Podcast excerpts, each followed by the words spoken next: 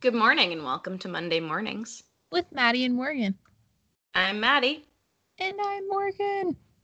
Woo! Happy Monday, everybody. Happy Monday. How are you? How are you today? Oh, well, I'm good. Um, when this comes out, I will have gotten my first COVID vaccine, so I'm Oh, pretty I'm pumped. so happy for you, and I'm so jealous. I know. I, I- like. Sign up until April 19th. Oh, jeez. Yeah. Yeah, it's a little weird because they schedule the first and second dose like four weeks apart, but Mhm. oh well. Um, That means you I'm excited. visit me soon. yes, that was one of the like the main things is I'm going out to Utah in May to visit our good friend Lauren. And I was like, I better be vaccinated. Yeah. this is gonna be rough. Um, That's how I'm feeling we- about hiking in the long trail. yeah, and I to mean, vaccinated. Yes. Luckily, I'll be fully vaccinated like a day before I leave. So, yeah. Perfect. like, fully vaccinated and then like the two weeks after. So, like, Oh, right, fully right. protected. Yep. But yeah. fully a-okay my mom got the johnson and johnson one so she was one shot deal Oh, yeah. My mom was trying to switch to that one, but I don't think it It was just- going to work. uh, I- that's just the luck of the draw that she got i was like Ooh, go you yeah, it's very like random which like sites or CVS's and everything have it, but yeah i think they were like yeah we only have like x number for the day they'll be out soon and yeah. I'm mm. getting Moderna because they tell you when you sign up, but So what are we talking about this week, Morgan? So this week, this episode comes out in the last week of March, which is Women's History Month. So this week we each picked a woman in science to talk about. Yeah. Yeah, and t- I am appropriately dressed in my shred the patriarchy shirt. Nice. You want to So- go first? Yeah. So this week, I chose Florence Nightingale, who I don't know if anybody has ever heard of her. You've probably heard the name, but you may not know who she actually is. Um, so Florence Nightingale is actually a badass lady nurse, which back in the day, nursing wasn't a huge thing. So Florence was born in Florence, Italy on Well, May yeah so i didn't really mention it but her and her sister were both born on their parents like extended honeymoon around europe so her and her sister were both named after the italian cities that they were born in Was she a twin or no? no her sister's like a year older Oh wow, long honeymoon. Good Yeah. for them. Very extended honeymoon. And i mean they came into like a ton of money so that's probably why but Extended honeymoon where they had the time to make and have two children. literally i was like oh okay very extended honeymoon must be nice.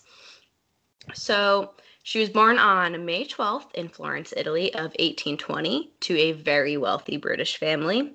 Her and her sister were raised in the family's two homes a summer home in derbyshire which was called leahurst and a winter home in hampshire called embley Whoa. Yes, everything's got to be super fancy over in Britain.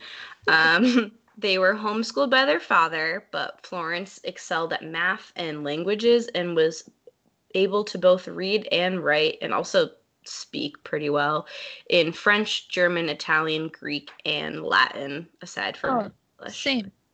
Yeah, same. I can totally speak more than 17 words in both Spanish and French. Um, but from a front from a young age, she was like not at all interested in the typical household chores or like the home careers that were typical of women of that time.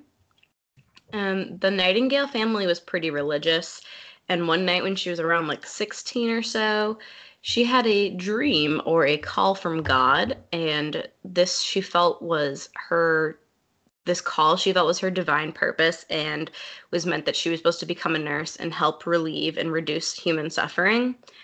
And she told her parents this, and they were really not pleased because um, at this time, nursing was not a respectable life choice, and considering her social status and her family. But eventually, in 1844, her father allowed her to attend a short nursing program in Germany. And the school was referred to like three different names because it must have changed over time. but it was commonly referred to both as Institution of Protestant Deaconess at Kaiserswerth and the Lutheran Hospital of Pastor Fliedner. Both uh, very long names. Yeah, and she spent like multiple times there, and this one specific program was a really short program. Then she like studied a bunch of different places all over Europe, off and on, and then you know, but that was a shorter program, and she ended up attending more school and training in Paris at the Sisters of Mercy, and even more again in England. So in 1853, Florence decided to spread her wings and leave her family for London. She became the superintendent of the Institution for Sick Gentlewomen or Governesses in Distressed Circumstances. yeah, institution so, for damsels in distress. essentially, which what does it sound like? But before we talk about more of her work, especially like there and where else, everywhere else she worked, um, I quickly want to cover what this was because the name threw me off like a whole yeah. lot when I was reading about her. so, the Establishment for Gentlewomen During Temporary Illness was opened in March of 1850 by a group of philanthropic women as a nursing home for, edu- for quote educated women of moderate means who were temporarily ill but too poor to afford private medical care and too refined to be admitted to a public hospital. And that quote was from a Lost Hospital of London article. Interesting. And the women who stayed were only required to pay a small fee, which like depended on what type of room you had. So um, it was higher if you wanted a private room versus a bed in a ward, which was just um, about like six or eight beds in like a big room that were divided by curtains. Mm-hmm. But this hospital was not doing great money wise because it wasn't being run smoothly. So in 1853, the ladies who started the hospital have reached out to my girl Florence to help run this. She said yes, but only if she was allowed to reorganize the hospital and use the facilities as a teaching hospital for nurses as well. So she made a whole bunch of updates, and these include getting hot water to all the floors of the hospital. She switched grocers and coal suppliers, updated the kitchen, and updated who was allowed to stay there. So she made the hospital non denominational and allowed wives and daughters of clergymen, military men, and other professionals to stay. Heck yeah. So, yeah. Yeah. yeah. So she like really just went and like expanded who was allowed to go and like made it more inclusive for everybody, which is nice. I mean, it still was like a woman only hospital, which probably was needed you know back I'm in the okay day. with that. Yeah, I'm fine with that. and this hospital actually still to, exists today and is called the Nightingale Hospital and is very, very different than way back when Florence walked the halls. I sure but, hope so. oh, yeah. They went through a lot of name changes in for the place that's been around for 125 years and they made a whole bunch of major changes in the 70s like 1970s to be what it is today but i have a list of their names from the same article about lost hospitals in london and i'm mad because i thought they were going to be in chronological order but they're in alphabetical order but what whatever. So here they are. There's a like 10 of them at least. So the first one is Establishment for Gentlewomen During Illness, Establishment of Invalid Gentlewomen, Florence Nightingale Hospital for Gentlewomen, Florence Nightingale Hospital for Ladies of Limited Means, Harley Street Home for Sick Governesses, Hospital for Invalid Gentlewomen, Hospital for Sick Governesses, Hospital for Sick Ladies, Institute for Gentlewomen During Illness, Institute for Sick Governesses in Distress Circumstances, which was the one I first said. Institute for Care of Sick Gentlewomen, Institution for the Care of Sick Gentlewomen in Distress Circumstances, Invalid Gentlewomen's Institution, and Sanatorium for Sick Governesses. I really hate the word gentlewoman. Yeah, it just means that they were like an educated woman and like Yeah, it just is a mouthful. I like can't.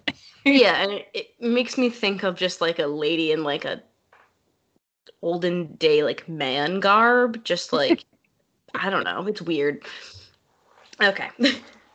so now back to Flo. So Florence made a whole bunch of updates to the hospital, but she was really not there for that long because of a super fun time called the Crimean War, which I know literally nothing about. And I wasn't about to do research for this because that'll be a thousand years long. But basically, it's just a war between Russia and the Ottoman Empire of Turkey that Britain got involved in as a Turkish ally. And so eventually, a British journalist who was one of the first like wartime like journalists, I guess, he reported on the horrible conditions that the troops um, base and their hospitals are like living in. Um, in this journalist report, he describes these conditions and incompetent and ineffective treatment of the soldiers. So the British people had protested and like got a big uproar because their soldiers were being treated so disgustingly. And the Secretary of War ended up reaching out to Florence specifically asking her and some of her nurses to assist in the medical care of these soldiers. And she agreed because she's lovely and gathered 30 nurses and they sailed over to save the day, as women always do. Yep. so when they arrived, it was clear that the conditions were way worse than they had been reported on, and supplies had been dwindling. Um, I found a really great quote from the history.com, one of the history.com articles I was reading, and they do a great job of describing it. So I'm just going to read that quote. It says, quote, the hospital sat on top of a large cesspool, which contaminated the water and the hospital building itself. Patient lay, patients lay in their own excrement on stretchers strewn throughout the hallways. Rodents and bugs scurried past them. The most basic supplies, such as bandages and soap, grew increasingly scarce as the number of ill and wounded steadily increased. Even water needed to be rationed. More soldiers were dying from infectious diseases like typhoid and cholera than from injuries occurred in battle. Yikes. Yeah, so it was bad there these nurses were not welcomed with open arms at all because the doctors did not want to work with lady nurses. What? Which is the hell? Yeah, I guess there was like some bad blood between like with like past experiences having like female nurses that weren't actually trained really well, I guess. But I mean, it's still like it's funny to me because nursing right now is a majority like female field. Yeah, and well, like, who are you to not want to work with these people that are coming to help oh, you? Yeah, like they're like, coming to help you, but uh, it's not good. yeah, like you're obviously doing a terrible job. Um, so, anyways, the doctors ended up getting over themselves since the number of injured and sick soldiers kept increasing, and they really needed the nurses' help. And Nightingale made huge improvements to the hospital, including sanitation sanitation and was able to get supplies that they had desperately needed.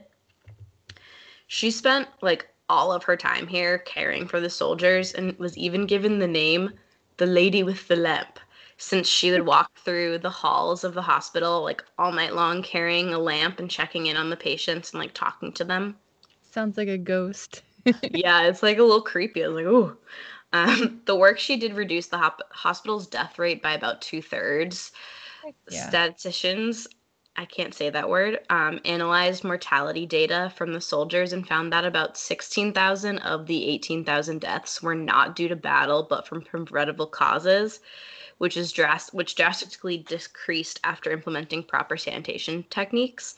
So, um, something pretty cool about our girl Flo is that she also created a diagram called the Nightingale Rose diagram or a coxcomb chart, um, to show how sanitation worked to decrease preventable de- diseases and to like really just show like how many um, diseases were like deaths were attributed to preventable diseases versus like injuries and like other things sustained in battle. Her diagram also made the stats like really easy for anybody to understand, which was great. Um, and this started as sanitation standards in the military as well as other hospitals. Just a quick little note this was a time when hand washing was literally not common at all, like even in hospitals yet. So, yeah, right around this time, Ignaz um, Semmelweis discovered that hand washing between patients, specifically between him delivering babies, would like drastically reduce infections and fevers. Oh So- my god. Yeah, so I think that they may have actually like crossed paths a few times, but she was huge into sanitation and like being clean and like all that with patients and he started doing that too. And so they basically around the same exact time came up with this idea. I have a question. Yes. Um, was this before or after the concept of germ theory? Um let me do a quick. Yeah, sorry. Like 1861 was germ theory. yeah. I keep getting different dates. Like this one says 1478 and this one says 1025. Louis Pasteur Yeah.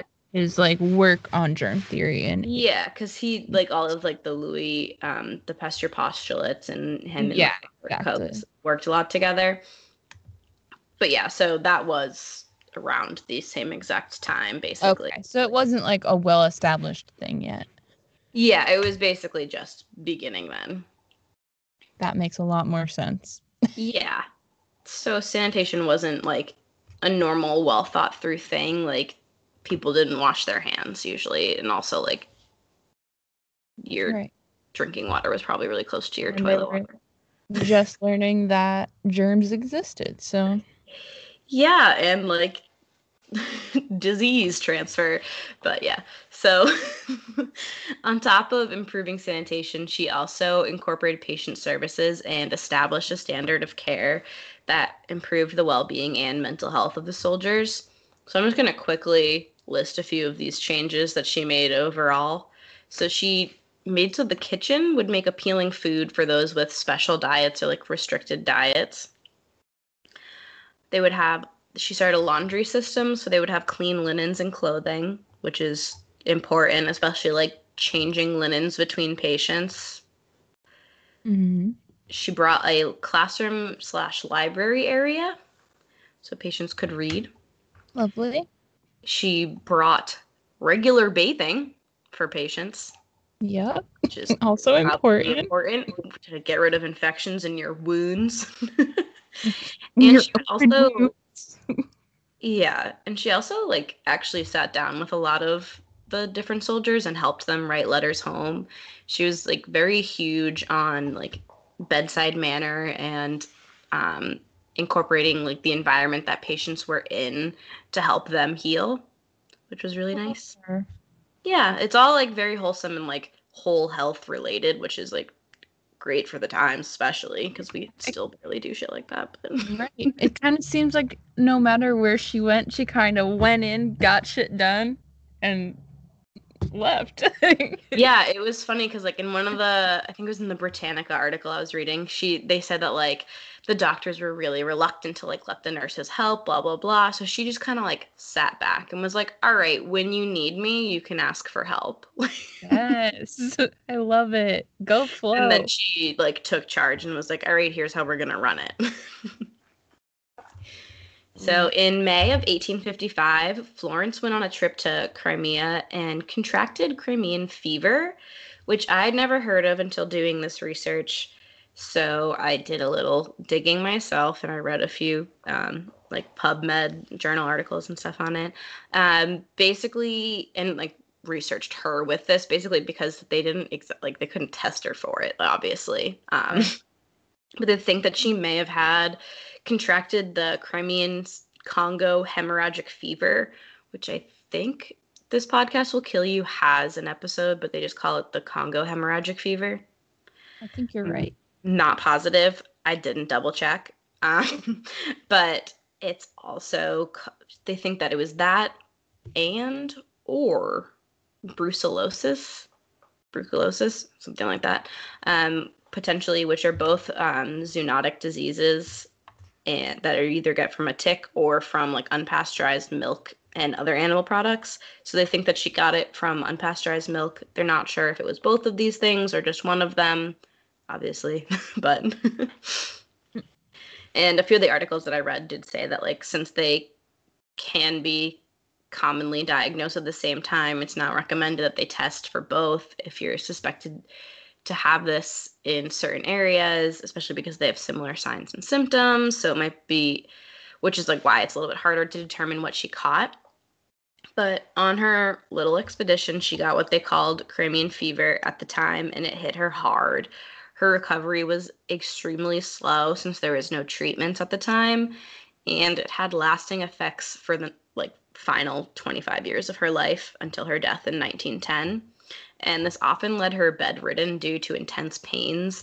But don't worry, she kept pushing on from her badass lady bed. oh, yeah. So the Treaty of Paris ended the Crimean War in I think 1956 or so. And she decided to stick around until all of the hospitals were able to close. And so she basically was like one of the last people to leave. And when she got home, she was praised for her help in the war, but as I said, she was not done and would continue to advocate for social reform and healthcare, and even started her own nursing school she was able to open this nursing school through St. Thomas Hospital in London in 1860 due to donations through the Nightingale Fund, which started out um, by as like a gratitude for everything she did in the war. This was great because until this, most nursing schools or education was built around religion. So she went and like studied with nuns and studied with like sisters of different religions and stuff. But it was great because this was a non-denominational like program. Lovely. Yeah, I mean, even though it was at St. Thomas Hospital, but you know. but so the Nightingale School of Nursing created formal nursing education program that helped make nursing into a respectable career option for women that wanted to work outside of the home. Eventually, her program model was used around the world by public health institutions, and many of her com- concepts and statistical models are still used today, making her the quote foundational philosopher of modern nursing. Thank you, Britannica, for that quote.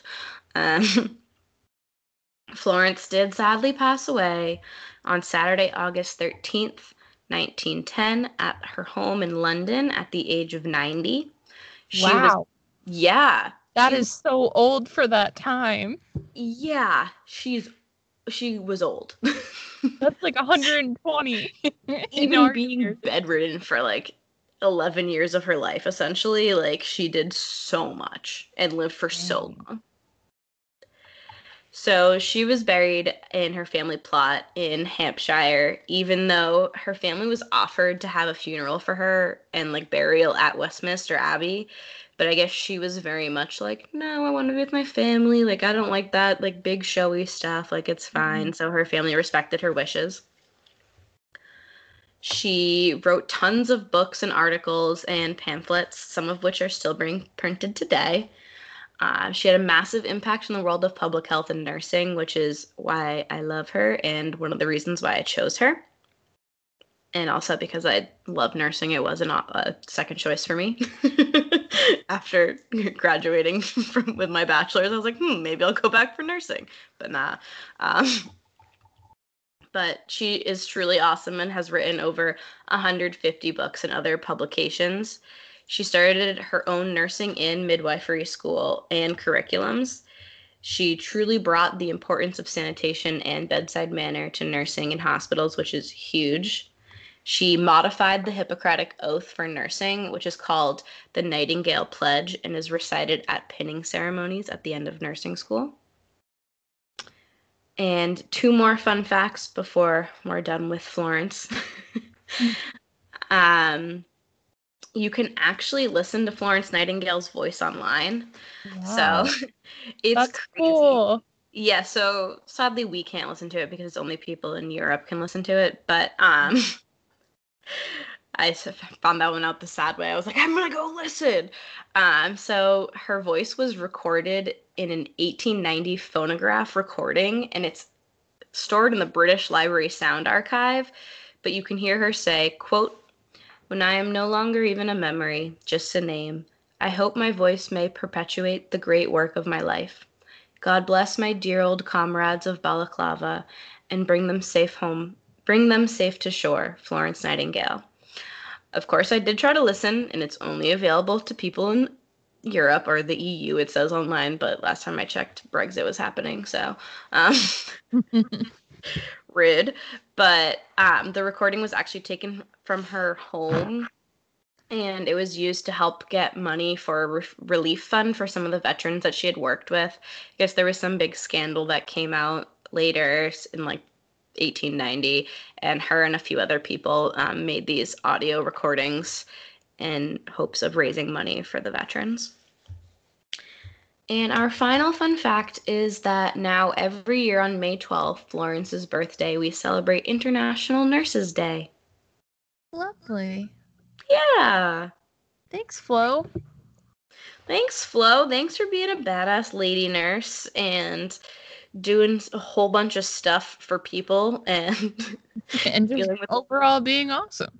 yeah, and just being like, sorry, fam. I know you want me to be a stay-at-home lady of society, but Well, really said F the patriarchy. she really did, which is one of the best things ever. So we love that about her.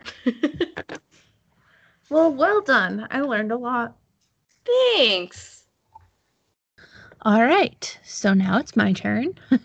Yay. That's a hard act to follow because Flo was awesome and did a lot of stuff. But Oh, I'm going to be talking about Rachel Carson. Yay. Do I don't know know who she Rachel- is.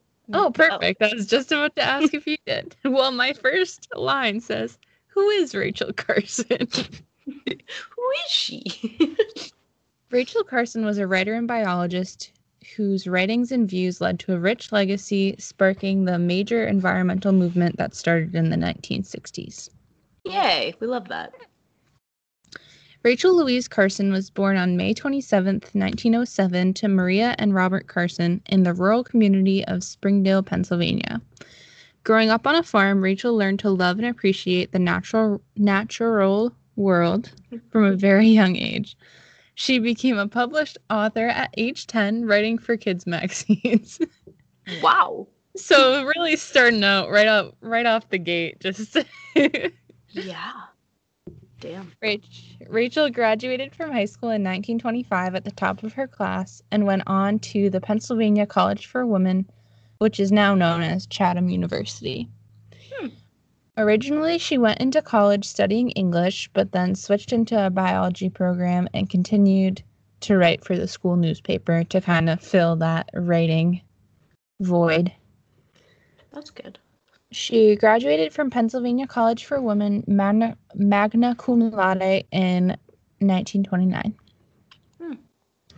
She then went on to do research at the Woods Hole Oceanographic Institute in Massachusetts Yay. and ultimately received her master's degree in zoology from Johns Hopkins University in 1932. Damn. And I mean, this is still a time where not many women went to college, so No. So that's pretty cool that she made it and got her master's in a science, which sciences are still maybe not as much anymore, but for a long, long time have been mostly male dominated fields. Yeah. Now it's mostly dependent on which, like. Right. Like my field is mostly tends to be mostly male dominated, but it's kind of starting to trend the other other direction, which is nice. Yeah. But anyway, she had intended to continue her education after that and get a PhD. But unfortunately, the little thing called the Great Depression came along Oof. And she was forced to leave Johns Hopkins in search of a full time job to help support her family. Yeah. Yeah. Damn Great Depression ruining everything. Yeah. After leaving grad school, Rachel accepted a temporary position with the U.S. Bureau of Fisheries, which doesn't exist anymore as of 1940, but we'll get into that later. Huh. And she was writing scripts for an educational radio broadcast show called, quote, Romance Under the Waters. the series of 52 seven minute programs focused on aquatic life and was intended to generate public interest in fish biology and in the work of the Bureau. Cute. Then- Yeah, isn't that awesome? I would totally listen to that. Same. It's like the podcasts I listen to now. yeah. I mean, the Me whole learning about purpose was yeah, that me learning about infectious diseases, going, this is sick. exactly. It kind of, I mean, it was kind of the first thing like that, yeah. specifically focused on aquatic life. OG podcaster. Yeah. She then, in 1936, after outscoring all of the other applicants on the civil service exam, she was hired on full time as a junior aquatic biologist with the U.S. Bureau of Fisheries as the second woman to ever be hired by the organization. Yes. Yeah, so that's pretty freaking cool. Yeah. Carson stayed in that position for 15 years, and in 1945 she was promoted to supervising a small writing staff, and then in 1949 she was promoted to editor in chief of all publications, which is a lot. In 1940, the U.S. Bureau of Fisheries and there's like something called the Biological Bureau or something like that combined to form the U.S. Fish and Wildlife Service, which is what we still have today. Gotcha. Yeah. So in 1949, she was promoted to editor editor in chief of all U.S. Fish and Wildlife publications, which is a lot. They put out a lot. Even back then, they put out a lot of material. Yeah. So that's pretty badass. and then in 1952, Rachel made the decision to transition into writing full time, resigning from her government position. Oh, So her writing is really what she was famous for, even though she did a lot of good work as as a marine biologist. hmm So a good chunk of her writing was in the form of articles for various newspapers, magazines, and journals. However, Yeah. she did write five books, and oh. one of them is the most famous one that we'll go into. But so her first book was Under the Sea Wind in 1941. Her second was The Sea Around Us in 1951, and then The Edge of the Sea in 1955. And this is from the Rachel Carson site. I can't remember. I can look up the name of the lady that runs it, but it'll all be in our sources document. But, quote, in her books on the sea, Carson wrote about geological discoveries from the submarine technology and underwater research, of how islands were formed, how currents change and merge, how temperature affects sea life, and how erosion impacts not just shorelines, but salinity, fish populations, and tiny microorganisms. Even if in the 1950s, Carson's ecological vision of the oceans shows her embrace of a larger environmental ethic which, which could lead to the sustainability of nature's interactive and inter- interdependent systems. Climate change, rising sea levels, melting Arctic glaciers, collapsing bird and animal populations, clum- crumbling geological faults, all are part of Carson's work. But how, she wondered, would the educated public be kept informed of these challenges to life itself? What was the public's quote right to know? End quote. Damn. Yeah, so that was a lot, but that's kind of the gist of what she wrote about in their first three books. Also shows that um guys, climate change has been around for a while. This isn't something new. Yeah, she was very much what you'll see. She was very much ahead of her time as far as like the community ecology aspect of things, like how everything's interconnected, yeah. um, environmental ethics, and she obviously 1950 was really early for people to be talking about climate change, and she was kind of way ahead of the game there. Yeah. Yep. Whether or not people listen to her, that's that's another story. But considering where we are now. so now we get to talk about Silent Spring, which is her most famous, most influential book. It's pretty much, if you've heard the name Rachel Carson, that's probably how you know it. So, with the writing of Silent Spring in 1962, Rachel Carson became a social and environmental justice revolutionary. Mm-hmm. Disturbed by the use of synthetic cas- uh, synthetic chemical pesticides after World War II, Carson reluctantly changed her focus, obviously from ocean stuff, from marine life, in yeah. order to warn the public about the long term effects of misusing pesticides.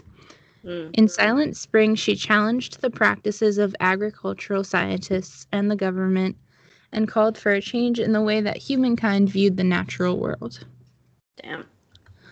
Carson was attacked by the chemical industry and some government and some in government as an alarmist, but courageously spoke out to remind us that we're all part of a vulnerable ecosystem subject subject to the same damage as the rest of the ecosystem. Oh, I want to be her friend. Testifying before Congress in 1963, Carson called for new policies to protect human health and the environment. So, yeah. Silent Spring was really like the first of its kind, as far as yeah. I'm sure there had been. So, this whole time while she was writing her books, she was also submitting papers to journals and stuff like that. So yeah. her work was out there, but this was the first like real solid like book that people could buy at the store. yeah. And it sold it has sold over 2 million copies. I'll have to read it when my Kindle gets here. I um listened to part of the audiobook this week. Nice but it's like 11 hours of audiobook even on like 1.5 so I didn't obviously didn't finish it and it's as you expect, it's a good read, but it's kind of I have trouble with audiobooks sometimes, especially if the narrator's voice is like really soothing. Oh yeah. I have a hard time paying attention. oh no, that's like why I can't listen to like crazy scripted podcasts because I like yeah. start nodding off. oh no. I can if I'm in the mood, but yeah, I have to like be doing a puzzle or something to listen. Right. But I did enjoy the parts that I listened to and I still have the audiobook, so I'll hopefully listen to the rest of it. And there she did have a fifth book, The Sense of Wonder, but that was published posthumously. Post- hmm. posthumously after she died. yep. And now we get to talk about her legacy. Yay! Yeah, I tried to keep it relatively short because I could talk about her for like, oh my gosh, for so long because there's so much stuff that came out of her work, but it's obviously we don't want to be here forever. So, no, I feel that. It was hard. There was like so many other things that Florence did that were like little that was like, oh, that's so cool. Oh, that's cool. Right. Exactly. Like there's this whole controversy more recently about Silent Spring mm-hmm. because people love to argue everything, but I was First. gonna like really go into it and I didn't because I was like. anyway, too much. Unfortunately, Rachel Carson only lived for t- about two years after her most impactful book was published. On April 14th, 1964, at the age of 56, Rachel Carson died after a battle with breast cancer, leaving behind a rich legacy. Hmm. I know. She was so young. That's so sad. Imagine if she had lived to 90 like Flo. I know. Isn't that crazy? I bet her and Bernie would have been good friends. Oh, I bet they would have. For sure. Oh, yeah. Most recognizably, Silent Spring launched the modern global environmental movement. The ecological interconnections between nature and human society that it described went far beyond the limited concerns of the conservation movement about conserving soils, forests, water, and other natural resources. Oh, also, this is from also from her website. Lovely. Um, a generation of Americans found their perspectives widened and their activism inspired by Carson's power- powerful work. In launching the environmental movement, it also provoked the passage of the Clean Air Act of 1963, the Wilderness Act of 1964, the National Environmental Policy Act of 1969, now known as NEPA, the Clean Water Act and the Endangered Species Act, both in 1972.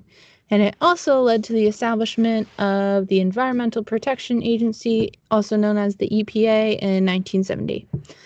Ooh. So that's it. Essentially, the information that came out through Silent Spring and like the shift in viewpoints as far as natural resources were concerned essentially created the framework for environmental regulation in the US as it still remains today. We still have all of those acts are still Yeah. I was going to say enacted, but that's a little repetitive. Yeah. and obviously the EPA is still a thing. So yeah. So I just think that's so crazy that just one work could leave behind such a it's like a mushroom cloud of effect. Yeah. I mean, it's also like if she's made enough good points, then like it might as well like continue to be something popular and like Absolutely. I learned about her in school, so yeah. as expected. Um, Yeah, and I mean, she's an important woman in history, and that's why we're discussing her. So I do. There is one more thing I do want to say about her legacy. I guess there's a couple more things. um, the New Yorker released a really lovely article called "How We Should Be Remembering Rachel Carson," hmm and it basically was about how her entire life, for the most part, up until 1962 when Silent Spring was released, um, was she was extremely passionate about marine life and marine biology and the ocean, Hmm. which is why her first three books were about the ocean. Yeah. And she did a really lot, or ugh, a lot of good work in that space, and how that is kind of lost when people talk about Rachel Carson because everything is so central around Silent Spring yeah. it was just a really i'll link it in the um, sources document i just thought it was a really interesting lovely perspective that was like don't forget this is what her whole passion was before this book Yeah. She like, just did other things. right other really important things it's just not the the big famous thing it's that not you hear the biggest thing she's known for. Yeah. Exactly. Exactly. And the majority of her work is centered around this other passion that she had. But anyway, posthumously, The Sense of Wonder, like I said before, was published in 1965. And during her life, she received countless awards for her work. I could list them, but that would be boring. And in 1980, she posthumously received the Presidential Medal of Freedom, which is the highest civilian honor in the United States. So that's pretty cool.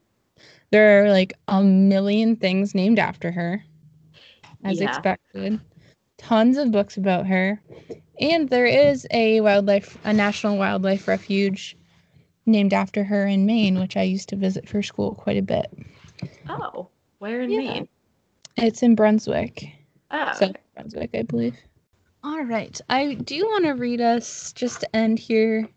I want to read this segment from that New Yorker article because it wasn't just about her love for the ocean, it was also about some other aspects of her life that people don't really know about. Woo. But Rachel Carson was not married or anything. Didn't have kids. She did adopt Oh. one of her, I think it was a nephew after it was orphaned. Hmm. But anyway, quote from the New Yorker. Writing by the edge of the sea, Rachel Carson fell in love. Hmm.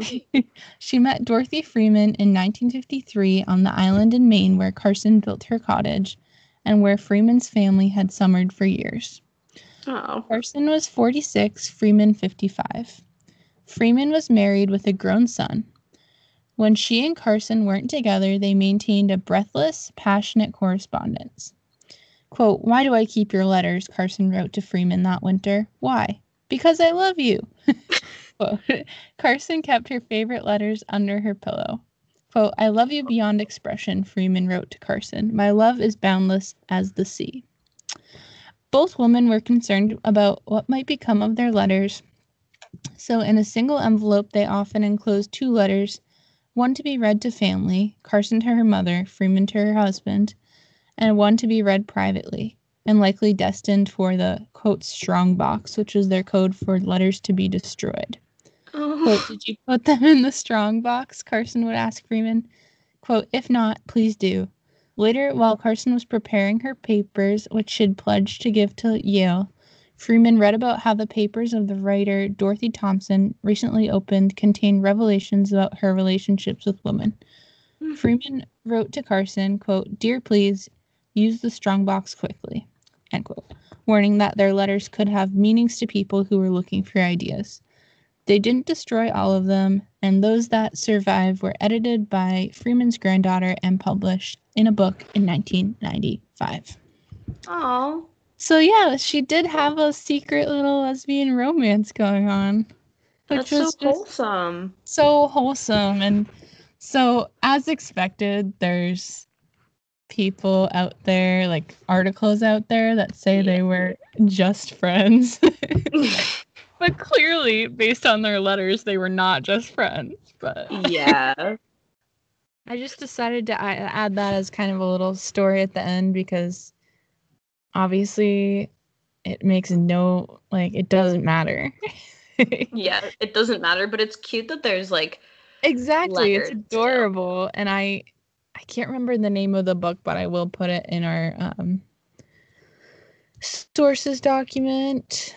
But yeah, I thought that would be nice to add as a little story because I didn't want it to take away from her legacy and all of her amazing works. But you know, I can't have an episode without a little bit of drama. So Oh yeah. also, like it's nice to see some of these people as like actual people. Like all of the stuff like in right Florence's life instead of like of keeping them. them up on a pedestal for everything Yeah, and that's the thing is like they were real people too. Like right she died pretty young and lived through a time where that wasn't super accepted at all. Like they had to mm-hmm. keep them in a safe box. Like right and thank goodness they didn't destroy all of them. Nobody would ever truly know.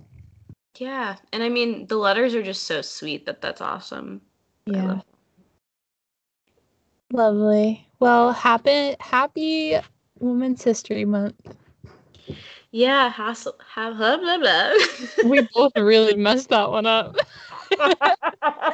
Well happy women's history month. just like, ha la la.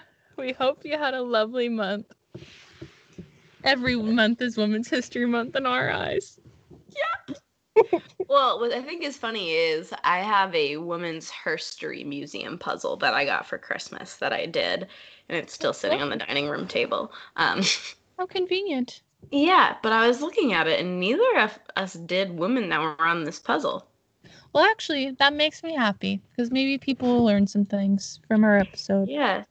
I think also the women on this puzzle, like, I honestly didn't know much about, and I thought about looking up one of them, but then I was like, ah, Florence Nightingale's great, though. Well, you now you can still look them up. yeah. So, anyway, stay tuned next Monday and every Monday for new episodes. You can find us on Apple Podcasts, Spotify, or wherever you like to listen. We're on Instagram at Monday Mornings Pod, on Twitter at Monday Mornings P, and we have a Facebook page. If you have questions or topics that you'd like to have covered in a future episode, you can also email us at mondaymorningspod at gmail.com. Or just DM us. We Yeah. answer those too. If you enjoyed today's episode, please rate and review us on iTunes. Like, write whatever you want in the review. It doesn't have to be anything crazy. Yeah, like, I don't know. Please tell us your favorite cheese or bear or um, woman or anything. I don't Yeah. care. For We'll give you a sticker. or even episode yeah episode suggestions can go in the in the reviews and like maddie said we'll send you a sticker so Yeah. do it Do it. so, as always, start your Monday mornings the right way with Maddie and Morgan. yeah bye. Thanks for listening. See you next week.